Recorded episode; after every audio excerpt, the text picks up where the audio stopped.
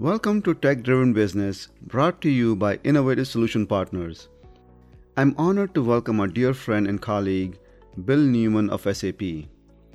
Bill and I dive into the most integral part of any business its workforce. He will highlight challenges being faced by organizations of all sizes and actions you can take today to ensure that you're ready for the next generation of workforce in your business. Hello, joining me today is Bill Newman, who serves as the Industry Executive Advisor Chief for the Automotive Customer Innovation Office at SAP North America. Welcome to Tech Driven Business, Bill. Hey, thanks, Mustansir. Nice to be with you. Thanks again for having me. It's awesome to have you on my show. So, Bill, please share a little bit about yourself with our listeners, so you know at least they have a, a some kind of background about who you are, what have you been doing? Um, yeah, happy to. So, uh, Bill Newman, 35 years in manufacturing, planes, trains, automobiles. Uh, most people may not know that I actually started off as an airplane guy working on the B 2 stealth bomber. Uh, back in the day when it was a mm, top secret program and we couldn't speak on what we made, we had to say we made a paycheck every week and kindly change topic or run away. Um, I've been in Detroit now for about 25 years, uh, raised a wonderful family here. Um, been with SAP, been a, been a customer, was with Volkswagen, been a customer, a partner at several different large system integrators, uh, including KPMG and um, uh, Booz Allen.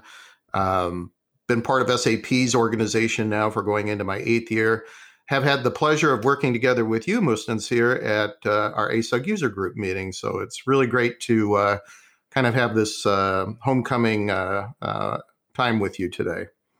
For this first part, I'd like to zoom in into this topic around the next generation of workforce. Uh, how does that sound to you? No, that sounds great. It's it's definitely a a very a very vibrant very vibrant topic. Absolutely, absolutely.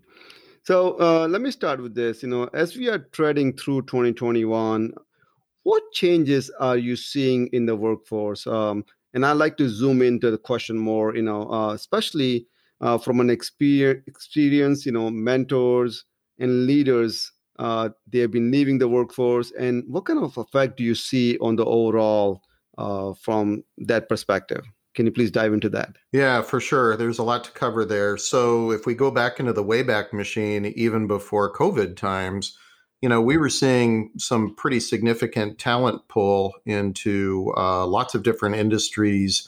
Um, uh, you know, basically all of the all of the more, I guess, uh, interesting industries like high tech and number of the startups. So there, the the the talent pool was getting pulled in lots of different directions. Um, you know, you can sit back and you can think about the five generations in the workforce, right? So you got the baby boomers, you got the baby busters, um, also known as Gen X, you got Gen Y, you got the millennials, and now the Gen Zers. And even before COVID, we were dealing with, you know, pockets of expertise that were needed where, like, for example, in tooling in the automotive industry, back in 2018, the Center of Automotive Research did a basically uh, shot up a flare and said, We have a problem here because the average age of the tool and die maker is above 55.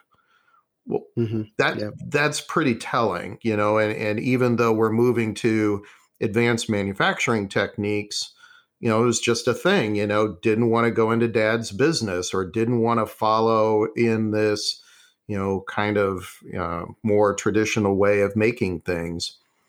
Um, so different companies had to do things like uh, deep mentorship programs um, kind of the uh, you know for for people who were on kind of that executive or a high potential curve you know take a six to 12 month shift to learn these these techniques so that the the body of knowledge was still you know kept within the organization.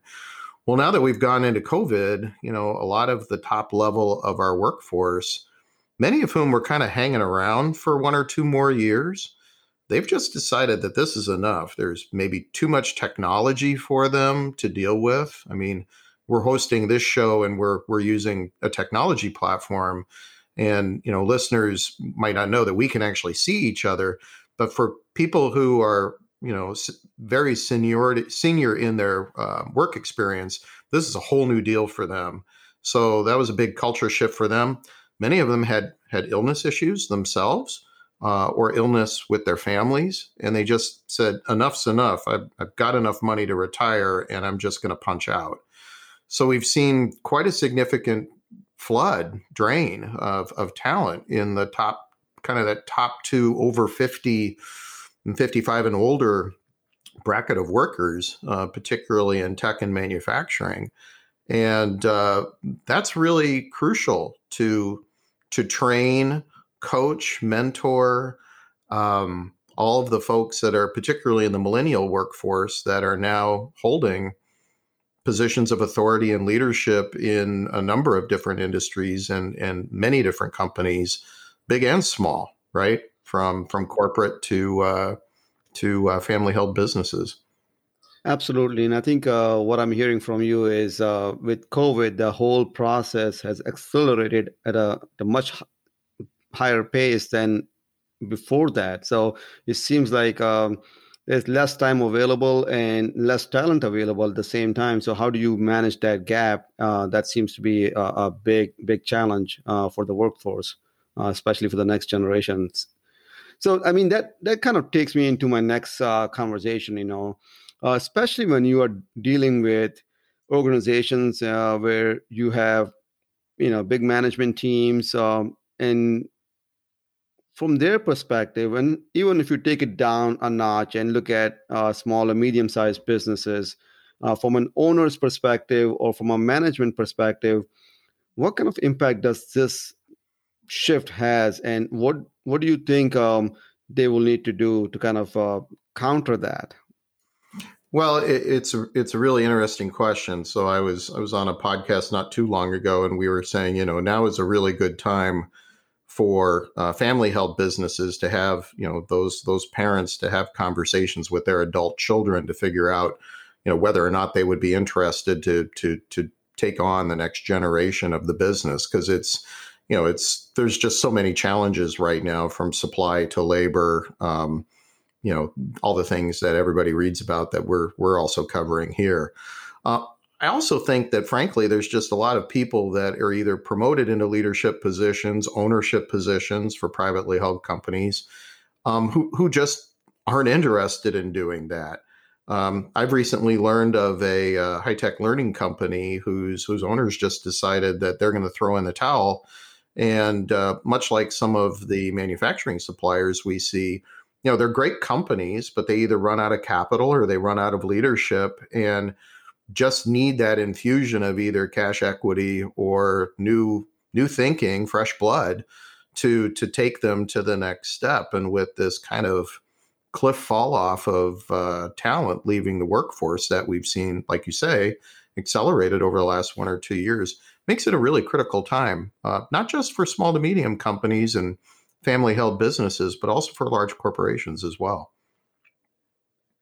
Absolutely. I think that this seems like this trend doesn't seem to to leave a certain mark on small, medium, or any size business. It's just cutting across industries, cutting across uh, you know geographical locations for that matter. So uh, seems like a, a much bigger issue than initially people were kind of narrowing it down to a certain industry and saying maybe they have a, uh, an issue in that particular uh, workspace. But uh, seems like the way you are talking through this conversation, I mean, uh, all kind of folks are having these same questions on how to manage that next generation, basically, and how to keep that continuity of business, uh, especially in this time where things are getting back to normal, as we all know. You know what that new normal looks like, and um, how do you make it going forward, especially when you're running a, a business and you want to make it, you know, as profitable as as, as it could be and as viable as it could be. So uh, let me ask you this, you know, from the podcast perspective, one of the things that we like to focus in is connecting the dots between people, operations, and technology. So what you have seen based on your experience, what advice would you have for those faced with these uh, challenges in their business? Well, I think I think probably taking the time to understand your employees, um, what their career aspirations are. Um, you know, many millennials have an average of only three to five years. That's that's a long time. That's a long term career for many millennials at a particular company. So, providing them a very clear um, progression of either different activities or roles that they can have in a particular organization so that they can learn and, and continue to learn at a, at a steady clip.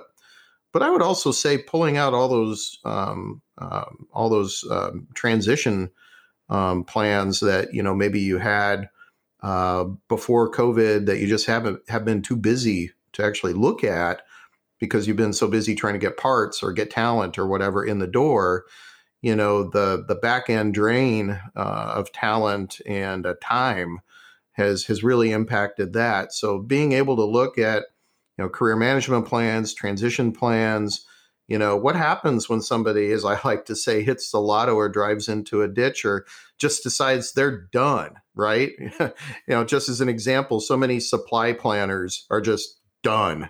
And there's just this exodus mass exodus out of that uh, that part of the uh, professional white collar workforce right now because everybody's just so frustrated and they you know they're just uh, challenged and uh, you know impacting their mental health quite frankly. So they're going to go off and find other things to do. So you know really understanding you know how to how to keep your workforce motivated who they are what do they want to do and, frankly, it's okay if they just want to spend a couple of years with you. Find the right opportunity for them to learn and grow so that they could either decide they want to stay or be really great ambassadors for you if they decide to go work for a customer, right? We're you know, as, as we like, as you and I both know, most sincerely, it's it's a small world out there, right? So you always Absolutely. there's an old European expression, you always meet people at least twice in life. And so, you know, building out, kind of taking that view of not being upset when somebody leaves, but, you know, positioning them to be the best they can while they're with you so that they can go and then, you know, be your advocate, be your ambassador, maybe even be a great customer for you in the future. Um, I think that's advice well heeded. Absolutely. I think that's a great advice, especially, you know, when you talk about changing with the changing times, right? And when you look at the millennials and the new workforce that is in the in the industry, in the or getting into the work stream, you want to make sure that as a business owner, as a management team, you're able to uh, make your process as easy as possible for them to be part of that organization and you know like you said you know uh, whatever time they spend with you and if they leave you they take your name as a name to be reckoned with you know and and that goes a long way. So that's a great advice. Thank you for sharing that. And so being said that uh, from what you shared so far what is one of the, the biggest lessons you learned along the way? You know do you have something in particular that you like to share well, I, I you know, um, I was asked I was asked to comment on this um, as part of the LinkedIn Advisors program a few years ago. Like, what would you tell your, you know, you at 25? What would you tell you at 25? And I, I, I would give, particularly coming out of pandemic, I would say a few things. I'd say, um, be much more patient with yourself. So don't don't don't let the little things become big things and, and, and take the time that you need to to focus on the big things. Um, I, I, would also say that um, physical and mental health are very, very important. Um, take the time to eat, take the time to sleep, take the time to you know do the things that you need to do outside of work to stay balanced. Because if you don't, you're no good to anyone at work. I, I once had a team I was managing, and I literally had to say that um, you're taking a break between 12 and 12:45. I don't care if you eat. I prefer you do, but get out, walk around, do something. And if you work past six, we're bringing food in because you're just no good to me. You're making mistakes after the dinner hour if you're not eating. You know, just simple care things like that. I would probably also say, you know, kind of looking back, I'd, I'd say, you know, also be patient with other people. You know, particularly coming out of COVID, you know, we don't know what other people have had to go through or what their backstories are. So I think, you know, particularly in some cases, we get so much hyperbolic talk and, you know, um, just voice coming out of media today. Take the time to step back and create kind of your own world of kindness if you can.